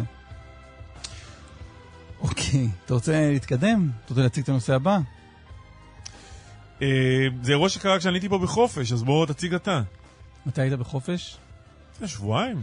לפני שבועיים אה, התרחש ה- האירוע החמור הזה באיה נאפה, קפריסין. אה, צעירים ישראלים, על פי החשד, אנסו תיירת מבריטניה. אה, בואו נשמע כרגע מה מצבם של... אה, מה מצבה של התיירת, אנחנו לא כל כך יודעים, אבל נשמע עם אנשינו שמלווים... מצבם המשפטי. כן. אה, את החבורה הזו, אה, העורך דין ניר יסלוביץ', שלום. בוקר טוב. אתה מייצג שניים מהנאשמים. נכון, אני רק רוצה אה, לומר אה, בנוגע לפתיח, שאם אה, למדנו משהו לגבי נשיא המדינה. גם לגבי נשיא המדינה אני מוכן לקום, אבל חוץ מנשיא המדינה, למה שלמדנו מהפרשה הראשונה באיה נאפה, זה שאנחנו צריכים לגלות איפוק, לא לחוץ את הדין איך שמתפרסמת פרשה כזו או אחרת. אה, אסור לנו לשכוח, אה, כמובן, שאני נותן כבוד אה, למתלוננת, ואני למדתי גם במשך השנים שצריך להתנהג באיפוק גם כלפי כבודה של מתלוננת באשר היא, אבל צריך לתת גם כבוד למשפחות שיושבות בארץ, ששומעות כרגע את חריצת הדין, מה שכמובן... איזה חריצת דין? אני, אני גם קראתי, שהייתי בקפריסין, כתבות שכבר, מה שנקרא, גוזרים את דינם בישראל. הם, הם חשודים באונס. הם, הם כבר מואשמים באונס. הם לא נאשמים באונס. נכון. הוגש כתב אישום לפני יומיים, משהו כזה. נכון, נכון. מה נכון. מייחס להם כתב האישום? מה מה סיפור המעשה? או, אתה יודע מה, מה- גרסתם? אני לא רוצה, אני לא רוצה להיכנס לתיאורים הגרפיים, כי אני לא... לא, לא תיאורים גרפיים, זה ממש לא מה שהרובד, שביקשתי, אה, אפילו אני ידע מבקש. לא תיאורים גרפיים. אה, יפה. אבל מה גרסתם? מה- מה הם טוענים שקרה? מדובר על חמישה אה, נאשמים, שניים מהם טוענים שקיימו איתם, איתה, יחסי מין בהסכמה. השלושה האחרים, שאני אומר, הם במעגל החיצוני של סיפור המעשה, טוענים שהם נכנסו לחדר בדקה וחצי האחרונות שהמתלוננת שהתה בתוך החדר, לפני שהיא יצאה החוצה. אה, הם לא היו חלק בכלל מהאירוע המיני, הם גם לא ראו אירוע מיני. אה, אני חייב לומר שאתמול התקיים דיון אה, בבית המשפט בקפריסין בשאלת שחרור הנאשמים בעצם להסתובב חופשי בקפריסין, עם תנאי מקביל לא לצאת מקפריסין. והוצג שם על ידי ועל ידי השותף הקפריסאי שלי, שאני הגדרתי זה שהתיק אה, אה, מחורר כגבינה שוויצרית. וכשאני אה, אמרתי בסיפור הקודם שגם שם הצגתי, שייקח זמן מה ואני אה, אחזיר את כל אה, אה, הנערים הביתה מקפריסין, הבטחתי וקיימתי, אני אומר את זה גם הפעם. לא הייתי נוגע בתיק אם לא הייתי בטוח, בטוח, שיש לי סיכוי לזכות הנאשמים. שוב נחזור רגע לגרסתם. אתה יודע להסביר, אתה מייצג שניים מתוך חמישה, אתה יודע להסביר קודם נכון. כל מה, מי הם השניים האלה לעומת השלושה האחרים? השניים האלה היו רוב הזמן אה, שהשלושה האחרים שהו בתוך החדר בבריכה, במקום אחר לגמרי, מה שנקרא, טוענים טענת מקום במקום אחר הייתי. כשהם נכנסו לתוך אה, אה, החדר, הם אומרים שכבר המתלוננת עמדה לצאת מהחדר, נותנים שם איזה תיאור גרפי שלא ניכנס כרגע כי הוא לא רלוונטי. היא יצאה מהחדר שהיא לא הייתה נסערת, היא לא חלילה אמרה או קיללה אה, דבר מה את השוהים בתוך החדר, ויצאה מהחדר. זה מה שהם יודעים לספר. שני הלקוחות שלך, שני הלקוחות שלך הם, שני הלקוחות שלך הם חברים של השלושה האחרים? הם טסו- נכון. טסו איתם מהארץ? עוד פרט חשוב, שחדרנית בבית המלון היא זו שפתחה להם את הדלת, כי פשוט לא היה להם מפתח, זה חדר אחר שהם נכנסו אליו. אה, וגם היא אומרת שהיא לא שמעה, בניגוד למה שהמתלוננת אומרת, צעקות או אה, כל דבר דומה. אנחנו לא ננהל פה את התיק, ואנחנו גם לא לא בקיאים אה, ב- בכל הראיות, אבל... גם לא התיימרתי לנהל פה את לא, אבל לשאל- לשאלה של אסף, כל החמישה הם אותה חבורה? זה חמישה חברים? כל החמישה מאותו מקום אה, בישראל הם חברים, נכון. איתנו עורך דין אה, פאיז סלאמה, שלום. שלום, אתה מייצג שלושה נאשמים אחרים. נכון. מה הסיפור שהם מספרים? אה, רק אה, כדי לדייק, אה, לא שניים קיימו יחסי מין מלאים עם המתלוננת, אחד קיים יחסי מין והשני קיים יחסי מין חלקיים, לא מלאים. עכשיו, גם עוד פרט שאני רוצה לדייק, שלא שניים נכנסו אחרי זה לחדר, אלא שלושה אנשים שלא נכחו בחדר בעת, כן. בעת, בעת שקיימו יחסי מין. הלקוחות של ניר יסלוביץ', לפי שיטתו, היו מחוץ לחדר. הלקוחות שלך איפה היו? אה, הלקוחות, אני מייצג עוד פעם, אמרתי שלושה אה, חשודים, כן. שלושה שלושה נאשמים, כבר הוגש כתב אישום עד שלושה נאשמים, אה, אה, שניים אה, מהם היו בתוך החדר, היה עוד אחד שהמשטרה... שניים מהלקוחות, שניים מהלקוחות שלך קיימו יחסי מין בין אם חלקיים ובין לא, אם לא, לא, לא, מלאים? אמרתי, אמרתי לך, אמרתי לך, אמרתי לך עוד פעם, אני לא רוצה עכשיו להיכנס אה, לתיק ולחומר הראיות ומה, אה, מי קיים אמרת ששני נערים קיימו, שני כנערים ישראלים קיימו יחסי מין חלקיים או אחד- מלאים עם התיירת מבריטניה. אני אמרתי לך שאחד קיים יחסי מין מלאים ואחד אה, כן, קיים. יחסי מין חלקיים וזה היה בהסכמה או לפי בקשת המתלונן. הם הלקוחות שלך? אה, כן, ועוד אחד. והשלישי? מה חלקו באירוע? השלישי, השלישי כאילו אה, אה, נכנס לחדר ונכנס עם פקידת הקבלה. פקידת הקבלה, אני מבקש אה, להדגיש כי פקידת הקבלה הייתה פעמיים פתחה להם את הדלת. פעמיים פתחה להם את הדרך. ככה שמה שאומרת, מה שטוענת המתלוננת, עם כל, עם כל הכבוד, זה לא מדויק, זה לא כאילו כביכול... אמרת אה, לבקשתה, ניצלה הזדמנות- היא- ניצלה הזדמנות, ניצלה הזדמנות ראשונה וברחה מהחדר. הרי הח- ה- ה- הפקידת הקבלה בעדות שלה אמרה שנכנסתי פעמיים, פתחתי להם את הדלת פעמיים ולא שמעתי כלום בתוך החדר. מה היא צריכה לשמוע? לא ולא... מה היא צריכה לשמוע? לא הבנתי. כלום, לא, כלום, היא פתחה. נו. אתה יודע מה, יש אונס כפי שמתארת המתלוננת, אונס קבוצתי והתנגדות וצעקות ודברים נו. כאלה. פקידת הקבלה... לא, זה זה שאין צעקות זה לא אומר ש... זה שאין צעקות זה לא... זה שאין. צעקות זה לא אומר שאין אונס. לא, זה לא אומר כלום. אני, אומר לך, אבל פקידת הקבלה פתחה את הדלת פעמיים שמה, ולא שמעה כלום ולא ראתה כלום. לא הבנתי, היא פתחה את הדלת בזמן... ב- לא יודע איך לקרוא לזה כבר. שלטענת, שלטענת, שלטענת, שלטענת המתלוננת היא נכנסה. באותו זמן פתחה את הדלת ולא שמעה כלום ולא ראתה כלום. מה זה. לא ראתה כלום? מה קרה אבל כשהיא נכנסה? היא לא נכנסה לתוך החדר, היא פתחה להם את הדלת. לא, לא, גם, גם בניגוד למה שטענה המתלוננת. אז אם היא לא נכנסה לחדר, היא לא יכלה לראות כלום. לא, לא, זה, לא זה, זה, זה לא נכון, זה לא מדויק. מישהי, אתה יודע מה, מישהי, איך שמתארת המתלוננת, מישהי שנאנסת אה, כביכול על ידי מספר אנשים, וצועקת ומתנגדת, ומתנגדת וכולי, ופותחים את הדלת, לא שומעים כלום, זה לא, זה לא רציני. כדי שיהיה אונס היא לא צריכה לצעוק. אתה יודע את זה. לא, בוא תשמע, אנחנו לא ניכנס עכשיו לחומר הראיות ולמה שאמרה המתלוננת, וזה מה שאני יכול להגיד לך, שלא היה אונס, אה, אה, לא ניסתה שום עבירה פלילית, אה, אה, וגם לא שמה, היא הייתה פשוט פגשה אותם בבריכה ואמרה, בואו, אני רוצה לקיים, אני רוצה לקיים... אני- רוצה רגע, שני שנייה רגע, ניר. שנייה רגע, ניר. היא פגשה. אותם בבריכה ואמרה, כן, אני רוצה לקיים יחסי מין עם שניכם, בואו איתי? היא לא- זה הטיעון? לא, היא לא, היא לא פגשה, זה לא הטיעון, זה לא הטיעון. בוא תשמע, היא טוענת ככה שמישהו, שהיא אה, אה, אה, אה, הייתה ב- ב- ב- בבריכה, הייתה שם מסיבה, ומישהו לקח אותה בכוח, גרר אותה כאילו לתוך החדר. הרי זה גם הגרסה הזאת... אני לא שואל מה הגרסה שלה, אני שואל מה הגרסה של הלקוחות שלך.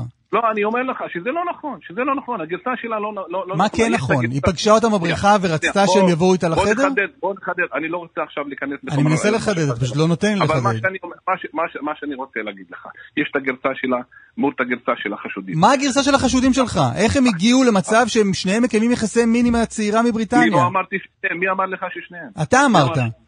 לא. אני אתה אמרת, אחד קיים יחסי אני מין מלאים ואחד אני קיים יחסי מין חלקיים. אין הבדל בחוק הקפריסאי לקיום מגע מיני חלקי לקיום מגע מיני מלא. אין שום הבדל. לפי החוק בקפריסין יסודות העבירה, אני אומר את זה בתור מי שעובד שם ב-2018, גם קיום מגע מיני חלקי יכול, אני לא אומר שזה בתיק הזה, חלילה, אבל יכול להוות ולגלות את עבירת האינוס, גם קיום מגע מיני חלקי. חוק בקפריסין שונה מהחוק בישראל, ודרך אגב, העונש בצידו הוא כמו עבירת הרצח בישראל ומאסר עולם. לכן, צריך לנהל את התיק הזה במקצועיות, ברגישות, לא בכלי התקשורת ולהיכנס לחומר החקירה. אבל בהגדרה אין שום הבדל בין קיום מגע מיני מלא או חלקי. עורך דין. סלאם, אני חוזר לשאלה ששאל אותך אסף, אה, זה שש פעמים. מה הגרסה של הלקוחות שלך? הגרסה של הלקוחות שלי ללא, שלא ביצעו שום עבירה. ולא פגעו במתלוננת. אבל אתה כן הגרסה אומר הם. קיימו את היחסי מין, שניהם. ואנחנו אנחנו, אנחנו נוכיח את זה. אחד קיים איתה יחסי מין בהסכמה. בהסכמה ולפי הבקשה שלה. והשני... לפי הבקשה שלה, היא ביקשה ממנו. נכון, נכון, נכון, נכון, נכון, ביקשה, אני אומר לך ביקשה ממנו. אני אומר לך עוד פעם, יש את הגרסה שלה מול, מול, מול הגרסה של הנאשמים.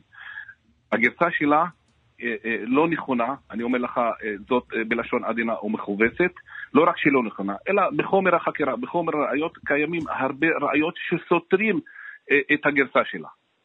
והשני, אני- והשני, אני זה של- אני זה מאמין- שלכאורה, אני זה שלכאורה היא לא ביקשה, זה שלכאורה היא לא... שבסופו של יום... פאיז, זה שלכאורה היא לא ביקשה ממנו לקיים איתה יחסי מין. סליחה? מה הגרסה של הנאשם השני? זה שהיא לכאורה לא ביקשה ממנו לקיים איתה יחסי אני מין. לא אמרתי שהיא לא ביקשה ממנו, אני לא אמרתי, אני אמרתי לך... היא ביקשה גם ממנו לקיים איתו יחסי מין חלקיים? שנייה, שנייה, שנייה, שנייה. אמרתי לך עוד פעם, אנחנו לא רוצים להיכנס לזה. היא קיימה יחסי מין עם אחד, בהסכמה מלאה, והיא ביקשה ממנו. נקודה. בוא נעבור לשאלה הבאה. הנה אני השאלה, הנה השאלה הבאה. אני הנה, הנה, אומר אני עובר, לבקשתך אני עובר לשאלה הבאה. תגיד, עורך דין סלאמה, היא מכירה אותם לא היכרות מוקדמת? בעבר היא הכירה אותם? סליחה? היא מכירה אותם מהעבר? מהעבר? לא, לא, הכירו אותה שם. הכירו אותה שם. אז איזה מניע יש לה ל- לספר שהם אנסו אותה? איזה מניע יש לה? כן, מה יש לה- מה יש לה נגדם?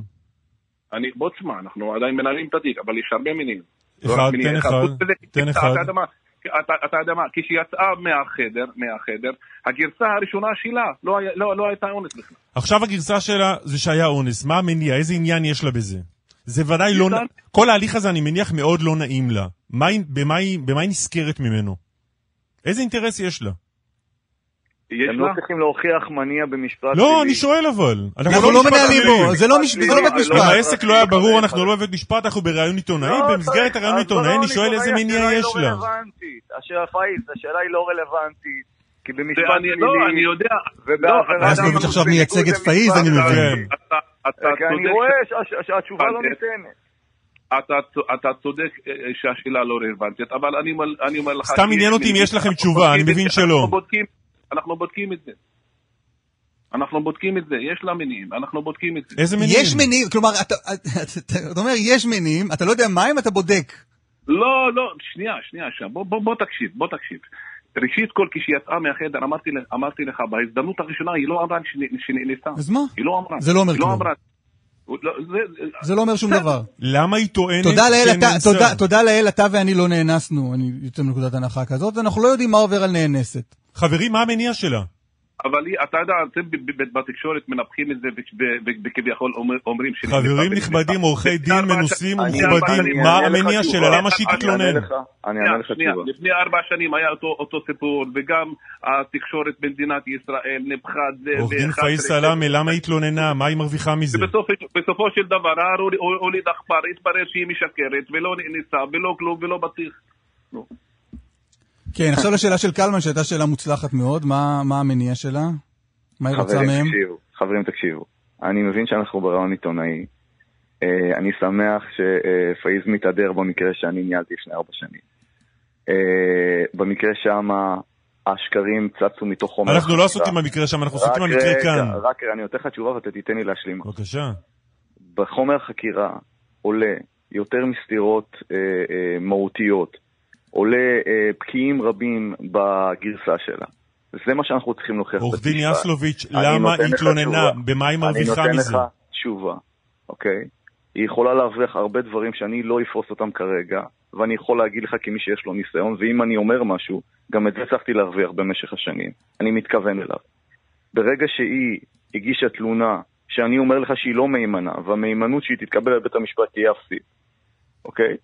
אני גם אומר לך ששאלת המניע לא תתברר כי היא בלתי רלוונטית בעליל. אני מנסה לברר אותה, אני לא שופט קפריסאי, רלוונטית שואלת בעליל. שניכם כבר עשר דקות. בלתי רלוונטי בעליל, ואני אומר לך שלא לא אחת, במקרים בדומה למקרה הזה, מתלוננת שרוצה להצדיק את זה, שהיא קיימה מגע מיני חלקי ומלא עם יותר מנאשם אחד, מחפשת הצדקה גם כלפי חוץ לבוא וליתן הסבר למה שהיה בתוך כי מה, כי מישהו בא אליה בטענות? אז נתתי לך ואני לא ארחיב מישהו בא אליה בטענות? למה קיימת יחסי 20 מין שהייתה צריכה לספר את זה? רק רגע. יש לי 20 שנה של שנות ניסיון בתור סנגור פלילי, לא אזרחי. אני לא אכנס כרגע אה, אה, לשאלות הצדדיות האלה, כי מבחינתי הן בלתי רלוונטיות בעליל. מישהו ידע שהם. קיימו יחסי מין שהייתה צריכה להצדיק בפניו את זה? נתתי לך את התשובה, והחבר הכי טוב שלה, שהיא דיברה איתו זמן קצר לאחר האירוע, וכן, פה זה מאוד רלוונטי במשפט פלילי, הבן אדם שהיא פוגשת אותו אחרי האירוע, שחיכה לה אחרי האירוע, היא לא אמרה לו שהיא נאנסה, לא קרוב לכך. ואני יכול להגיד לך לא שהתנהגות שום של. מתלוננת, רק רגע, אני אשלים את התשובה. התנהגות של מתלוננת, זמן קצר לאחר האירוע, היא סופר רלוונטית, ומלמדת על מה שהיה לפני האירוע. בסדר, אתה- אתה מומחה בהתנהגות של אנסים, לא בהתנהגות של נאנסות. אתה מייצג נאנסים, לא נאנסות, בוא נזכור את זה, יסלוביץ'. שאמרתי לך, זה מה שאמרתי לך, זה מה שאמרתי לך, שבהזדמנות הראשונה, כאשר יצאה מהחדר ובקשה את החבר שלה, היא לא התלוננה בכלל ולא דיברה בכלל על אונס. עורכי הדין לא. הנכבדים שמייצגים את הנאשמים באונס בקפריסין, אה, נאיר יסלוביץ' ופאיז סלמה, תודה רבה. תודה, תודה. אני רוצה משהו, עוד משפט אחרון בבקשה ברשותך. כן. הלו? כן, כן. כן, אני, אני כאילו משפט מהמשפחות, לא, לא אני, זה המשפחות פנו אליי, פנו אליי וביקשו, כאילו, אה, אה, אה, אה, יש להם מסר.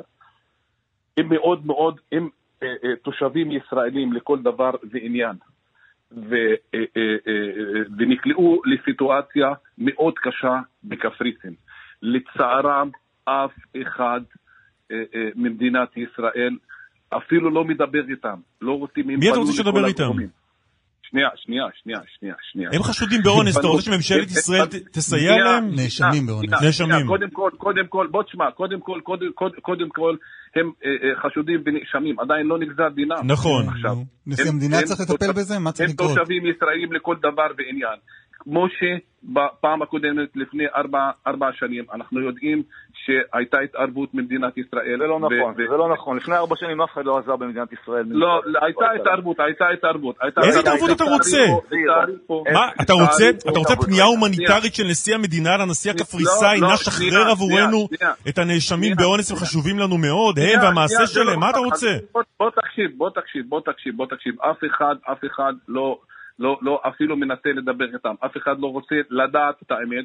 הם כולם, גם התקשורת, כבר הרשיעו אותם, כבר שמו אותם אחרי סורג ובריח. כבר, לא, אה, לא אה, הרשיעו, כבר שיעמדו לדין, אבל איך זה קשור למדינת ישראל? חבר'ה, חבר'ה, כן, אנחנו כולנו. היינו איתם באותו חדר ועשינו מה שהם עשו, אולי לכאורה. יא, הם לא? עשו, הם לא... אתה- לכאורה, אמרתי לכאורה.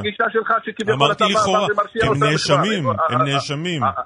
הם נאשמים, כן, עדיין נאשמים, טוב. אף אחד לא גזר את דינם, אף אחד לא גזר את דינם. זה נכון. אחד- טוב, אה, אחד, תודה ולכן- לשניכם. תודה רבה. אוקיי, בבקשה, תודה. תודה. אה, אתם רוצים ללכת לפרסומות לפני ה... אני הייתי הולך? לפרסומות. זה-. כן, בואו נלך לפרסומות. כן. אבישי גרינצייג איתנו? אני ממש ככה. שלום, שלום. איפה זה כאן, שלום אגב? מה אתה אומר? איפה זה כאן? אה, כאן זה בחצר אה, ביתי ביישוב בדרום הארץ. יישוב בדרום הארץ. אוקיי, נתחיל- פרטים. נתחיל באיזה אות?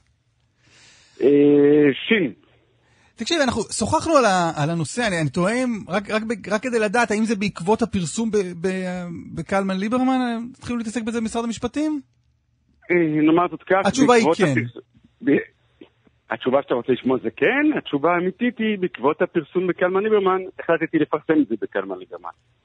אה, קצת הורדת, יכולת להתאמץ יותר. אנחנו לעיתים מדפדפים בעיתונים, ובעמודים הפנימיים, מה שנקרא, עמוק עמוק בעמודים הפנימיים, יש את המודעות הגדולות האלה, שהן נורא גדולות ועדיין צריכים להשתמש בהן בכתב מאוד מאוד מאוד קטן. ולעיתים אתה אומר לעצמך, מעניין מה כתוב במוד, במודעות הענק האלה שכתובות ב, בכתב קטן, אז בוא קודם כל תסביר מהן המודעות האלה. ואז, ואז זה להחלטה מה עושים איתן.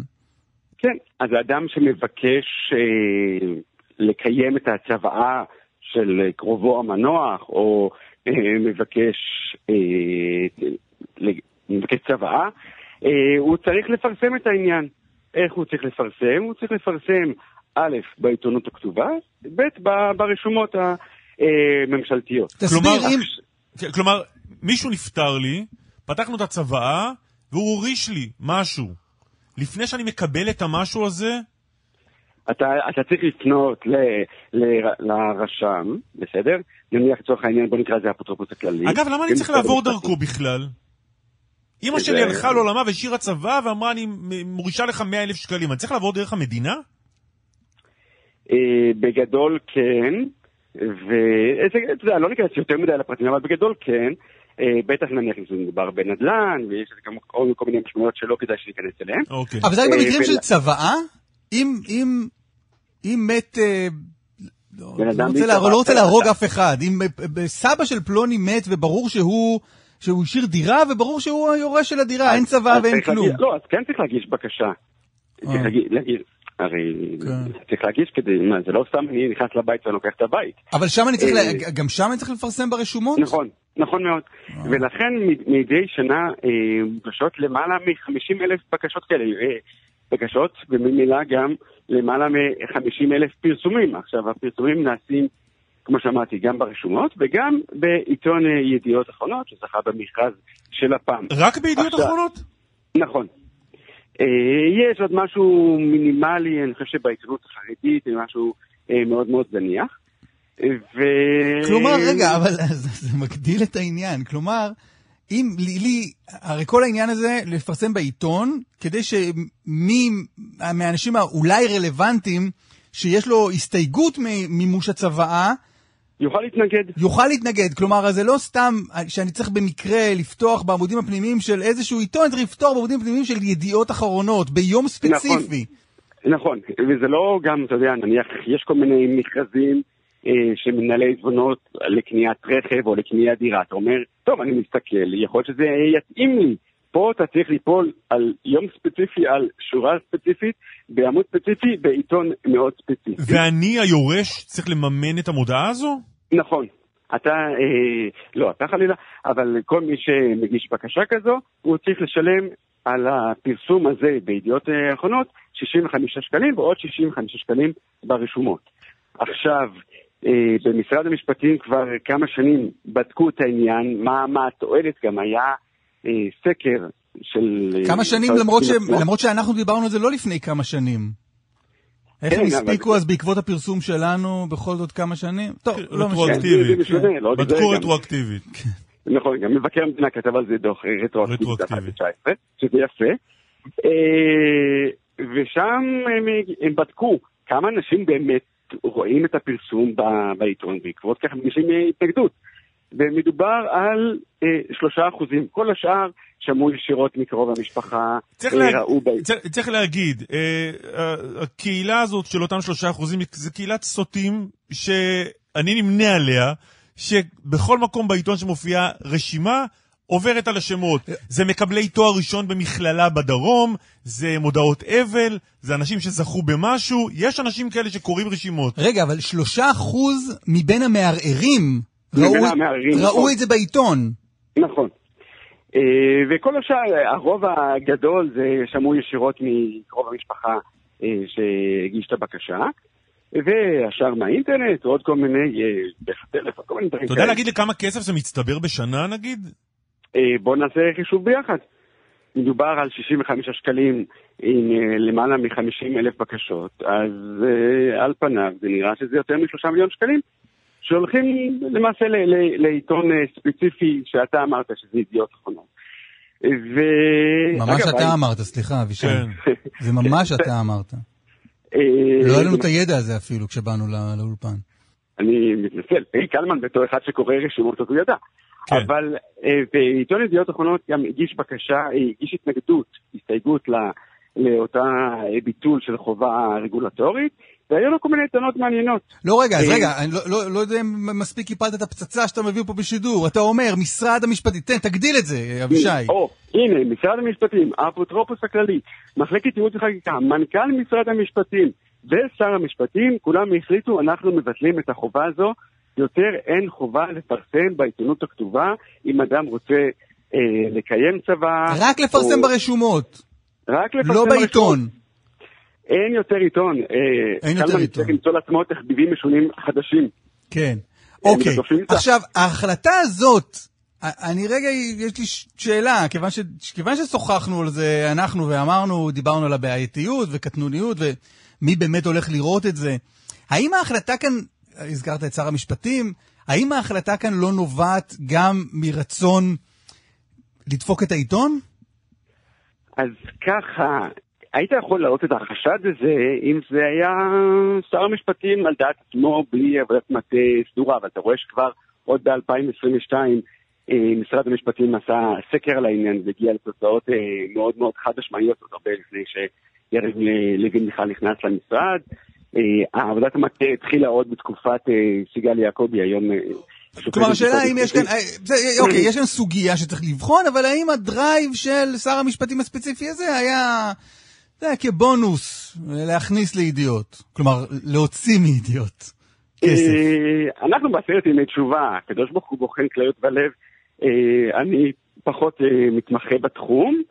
אה, אתה יודע, אתה אף פעם לא יכול לדעת מה בדיוק עומד מאחורי ההחלטה, אבל לאור העובדה שבאמת הייתה עבודת מטה אה, סדורה וגם גורמי המקצועות תומכים, האפוטרופוס הכללי תומך, אה, מחלקת ייעוץ וחקיקה, המשנה ליועמ"שית, אה, קרמית יוליס תמכה במהלך, אז אני חושב שפחות צריך לדון על המניעים של שר המשפטים. בוא נסתכל אבל- על זה, בוא נסתכל על זה, אבל אבישי, קצת יותר רחב. נדמה לי שזו לא החובה היחידה לפרסם בעיתונים שיש, נכון? יש עוד כל מיני...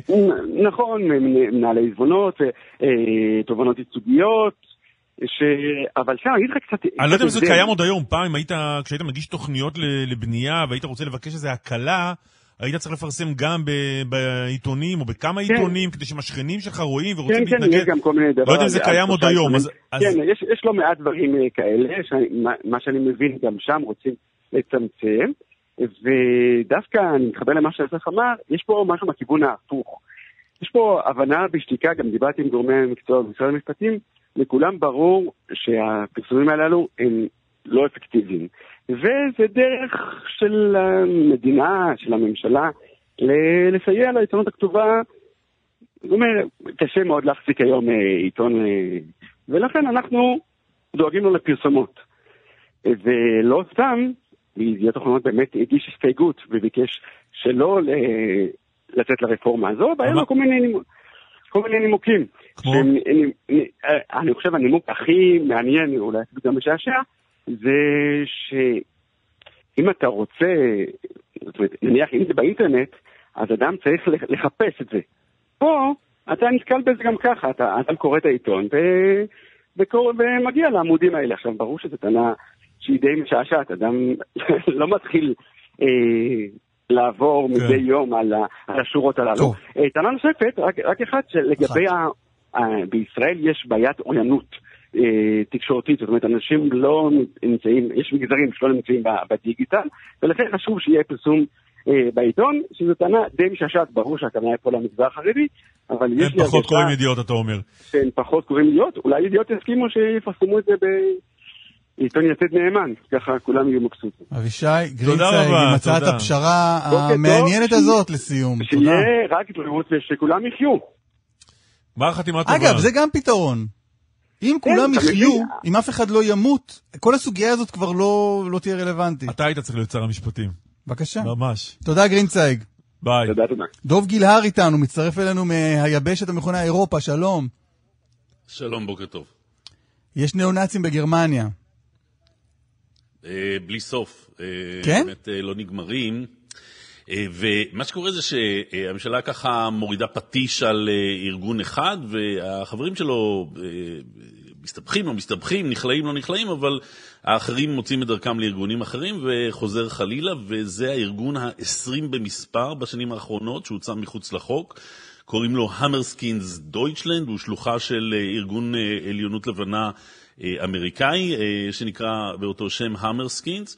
ושלשום בלילה הוא מוצא מחוץ לחוק אה, על ידי שרת המשפטים פאזר, ואז מיד לפנות בוקר אה, נערכות פשיטות בעשר מדינות אה, מחוז בגרמניה, ב-28 דירות או 28 בתים של האנשים האלה. תגיד רגע, אני, אני, אני, לא, אני, לא, אני מיד, מיד נמשיך עם המצוד הזה אחרי הניאו-נאצים, אבל...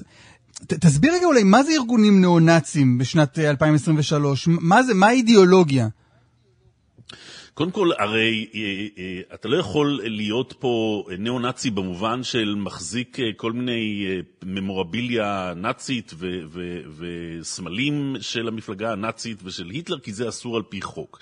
ולכן... אבל הם תומכי היטלר? האלה, גלוחי הראש עם מעילי האור, המקועקעים בכל מיני אה, כתובות אה, כאלה שכן מזכירות את התקופה ההיא, מוצאים לעצמם דרכים אה, לביטוי הערגה הנאצית אה, שלהם. לא, אבל אלה אנשים עם ערגה אה, נאצית? כלומר, אנשים כן, שסבורים כן, כן, שהיטלר עשה טוב? אה, לגמרי ערגה אה, נאצית, אה, ומאז אה, כינון החוקה הגרמנית אה, נלחמים בהם, אחרי איחוד גרמניה במיוחד לוחמים בביטויים האלה שבעיקר מגיעים מהאזורים המזרחיים, אלה של מזרח גרמניה, אנשים שפחות חינכו אותם בבית ספר שזה לא בסדר מה שסבא עשה במלחמה. אה, מתוסכלים מבחינה חברתית, שול, שולי החברה. אה, וכן, אה, הם, אה, יש להם את פסטיבלי הרוק שלהם, ויש להם את הכינוסים שלהם, שתמיד נמצאים תחת okay. אוקיי. העין של המשטרה. אז עכשיו התחלת לתאר את המרדף אחריהם של השלטונות הגרמניים. אנחנו הרגשנו קשורים לעניין, כי בקיץ צילמנו בכפר שנמצא 200 קילומטר מברלין, צפונית מערבית, שנקרא יאמל, במדינת מחוז שנקראת מקלנבורג מערב פומרניה, ויאמל הוא כפר ניאו-נאצי פר אקסלנס, רק תקועים שם, לנאצים מול העיניים, שני בני זוג, הורסט ובריגיט לומאייר, שהם מקימים כל שנה פסטיבל אנטי-נאצי, פסטיבל רוק אנטי-נאצי, בכפר הזה, וכבר שרפו להם את האסם, לא עומד לדין אף אחד, אבל הם מניחים שזה השכנים, והשכן אה, הכי אה, מרכזי שם אה, הוא סוון קרוגר, ומר סוון קרוגר הוא בין העצורים אתמול, וקרוגר זה, יש לו חברת הריסה, אז הסמל הקודם של חברת ההריסה שלו זה מין כדור ברזל מנפץ מגן דוד, אם רצית קצת ראיות. אז אני רוצה להשמיע לכם קטע מהכתבה ששודרה בקיץ בחדשות, בחדשות הערב. והורסט, אה, המארגן של הפסטיבל האנטי-נאצי, לוקח אותי, אני, אני תופס אותו טרמפ לכפר, וכשמגיעים לכפר הוא מתחיל להצביע על כל מיני בתים, ומספר שזה נאצי וההוא נאצי, נשמע קטע מהעניין. הגשם פסק, הורסט לוקח אותנו לסיור מודרך בכפר הקטן שלו ימל, רק כמה עשרות תושבים, אבל מה שמחבר בין רובם, החיבה לימים עברו, לימים מאוד מסוימים. Uh, on the left side, uh-huh. Firma, auch Nazis. Auch Nazis? Ja, auch Nazis, ja. Okay. Eine Baufirma, große Baufirma. Okay. Hier Nazi, dort Nazi. So many Nazis, Horst. ich bin Juden. The big fucking Nazi town here. תרגם את הדיאלוג? כן.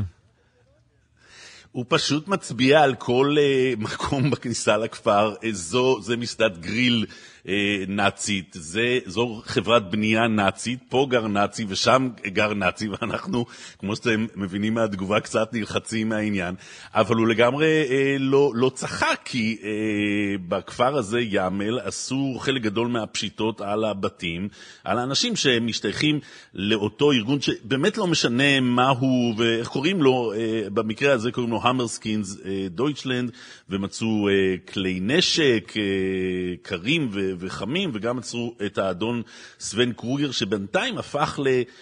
חבר מועצה, חבר מועצה מקומית שם באזור. דובי, מה המשמעות של להוציא מחוץ לחוק? מה זה אומר?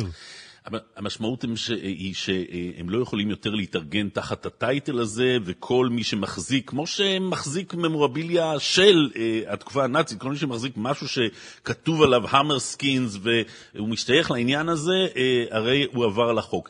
זה בעצם חתול ועכבר שהממשלה משחקת עם האנשים האלה. אה, כנראה מגיעים, המספר שלהם, של הימין הקיצוני האלים, מגיע למשהו כמו 20 אלף בכל גרמניה. כל פעם מטפלים באיזה משהו אחר. אתם זוכרים שאנחנו מדברים על לפני שנה או פחות משנה, על מעצר של ארגון שממש רצה לעשות איזו הפיכה, הרייכסבורגר קראו להם. כל פעם מטפלים באיזה קצה אחר. אני רוצה רגע, רק אה, אה, אם אפשר, זום אאוט. לדעתי נגמר הזמן, מדינה... נכון רוזמן? צריך לנעול פה. דקה תן. שית... דקה? שייתן דקה, תגיד. אני חושב שתגיד עשר שניות, אתה הולך דקה? יש דקה? מדברים, בסדר, הנה, נתן לך. מדברים על עלייה של אלטרנטיבה לגרמניה בכל המדינה, וביום ראשון הקרוב, ערב יום כיפור, בעיר נורדהאוזן יש בחירות שבהן אמור אה, להיבחר כנראה אה, מישהו מטעם המפלגה הזאת, ה-AFD, ובנורדהאוזן יש אתר הנצחה למחנה ריכוז קטן, שאנחנו פחות מכירים אותו, דורה מידלבאו שמו, כך יכול להיות שביום ראשון, בסוף יום ראשון, יהיה לנו ראש עיר מהימין הקיצוני, שאחראי על אתר של מחנה ריכוז, וזה מסוג האבסורדים שקורים היום כשגרמניה... לא, וזה זה מעניין, בגלל זה גם שאלתי אותך בהתחלה על מה זה בעצם... אה, מעניין, יש זמן פתאום. לא, okay. אוקיי. הכל מעניין, דובי. לא להיות, אה, אתה בגרמניה, לא להיות פולנים עכשיו, בסדר? כן. הכל מעניין, אה, ויש קוצר זמן. אה, בגלל זה שאלתי אותך בהתחלה, מה זה בעצם ניאו-נאצים? כי יש, יש ימין קיצוני, או, או ימין עמוק, ויש ניאו-נאצים, שזה לא... האיש הזה מהמפלגה ש, שתיארת, שיהיה מופקד על, על אתר ההנצחה. האיש הזה שעשוי להפוך לראש עיר. הוא ניאו-נאצי או שהוא... נתפס, לא, הוא לא. זה, אה, אה, יש מי שמגדיר אותם נאצים בחליפות, ואת זה אה. אמר לנו בריאיון לכאן חדשות, ראש השב"כ המקומי במדינת טורינגיה, שבה נערכות הבחירות האלה בנורד הזון. והאיש הזה, לפני שנתיים, כתב לחברים שלו שמבחינתו, טוב. הכובשים האמריקאים היו רעים כמו האס-אס, אוקיי. הוא השווה אותם, שם אותם באותו מקום. דובי גילהר. זה קורה. תודה רבה לך. כן. תודה, דובי, תודה. בשמחה, בוקר. וואו, היו פרסומות ממש קצרות. היו פרסומות ואינן עוד. כן. אני, אתה רוצה שנמשוך זמן קצת, שנדבר על אה, דברים אחרים? אתה בסדר, אתה פתוח לגמרי, אתה יכול להגיד מה שאתה רוצה, עומר. שלום, אז שלום אסף ושלום קנמן. זו תוכנית שלום. אחרונה לפני יום כיפור, ואני באתי להכין אתכם לאחד מרגעי השיא בתפילה ונתנה תוקף קדושת היום, בביצוע חדש של אנסמבל הפיוט. המילים עתיקות, בנות 1,500 שנה בערך, הן מתארות את בורא עולם היושב לו על כס המשפט, דן את היצורים וכותב וחותם וגוזר את דינם לחיים או למוות. יחד עם זאת, מציין המשורר האלמוני שניתן לשנות את רוע הגזרה באמצעות תשובה ותפילה וצדקה. עכשיו, קרה דבר מופלא עם הלחן של הפיוט הזה. מנגינה אה, חדשה יחסית שלו, מ-1990 כבר נכנסה לחלק מבתי הכנסת. הלחן הוא של יאיר רוזנבלום, שחיבר אותו בקיבוץ בית השיטה, לזכרם של 11 בני הקיבוץ שנפלו במלחמת יום כיפור, 11 חללים בקיבוץ אחד. רגע, אז מה החדש? הלחן החדש מ-1990 לפיוט הוותיק עתיק הזה. זה חדש, 34 שנים של לחן. הביצוע המקורי של הלחן של יאיר רוזנבלום היה של הגבעטרון עם הסולן חנוך אלבלק. שני עשורים לפני כן יצר הכהן הגדול של המוזיקה היהודית הבינלאומית ליאונרד כהן גרסה משלו לפיוט, את השיר הידוע "מי באש" הוא "by fire". ליאונרד כהן כתב את השיר בהשראת המפגשים שלו עם חיילי צה"ל כאשר הופיע מולם בהתנדבות במלחמת יום כיפור, שאנחנו מציינים לה עכשיו 50 שנה. אה, בשנים האחרונות יש נטייה לשלב בין הלחן של יאיר רוזנבלום לבין הגרסה של ליאונרד כהן. אנחנו שומעים עכשיו שילוב כזה חדש ומטלטל ברקע. לחן שנולד בקיבוץ, הפך ללהיט חסידי, ואפילו נכנס לתפילות בבתי כנסת ביום כיפור, תפילה שהיא יצירה יהודית ישראלית ונתנה תוקף. הנה זה ברקע ושתהיה לכם ולמאזינים שנה טובה, גמר חתימה טובה. גמר חתימה טובה. מתוך סיור סליחות. גמר חתימה טובה.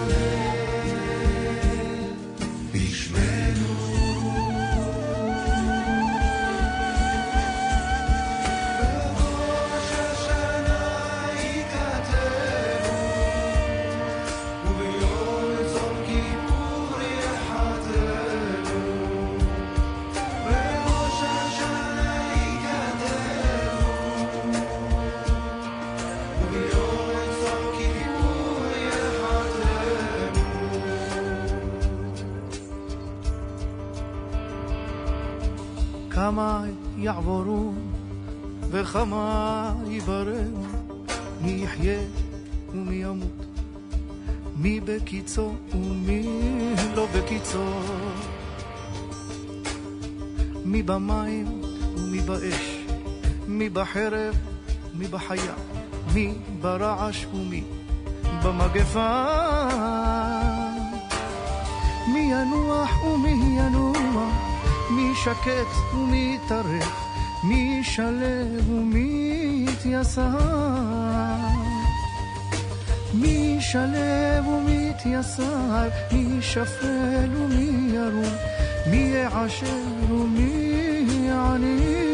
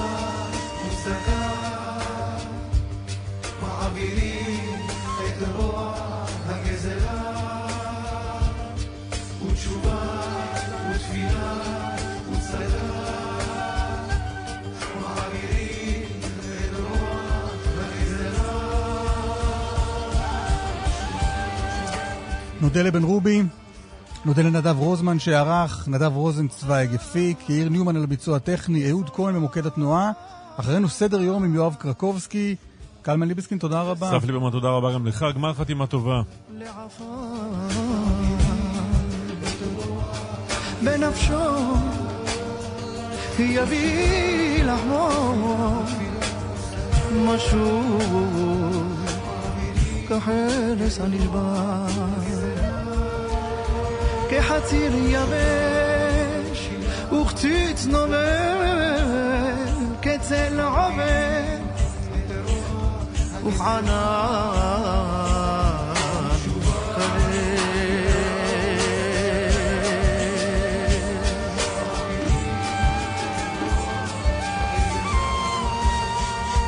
وخير روح نشعر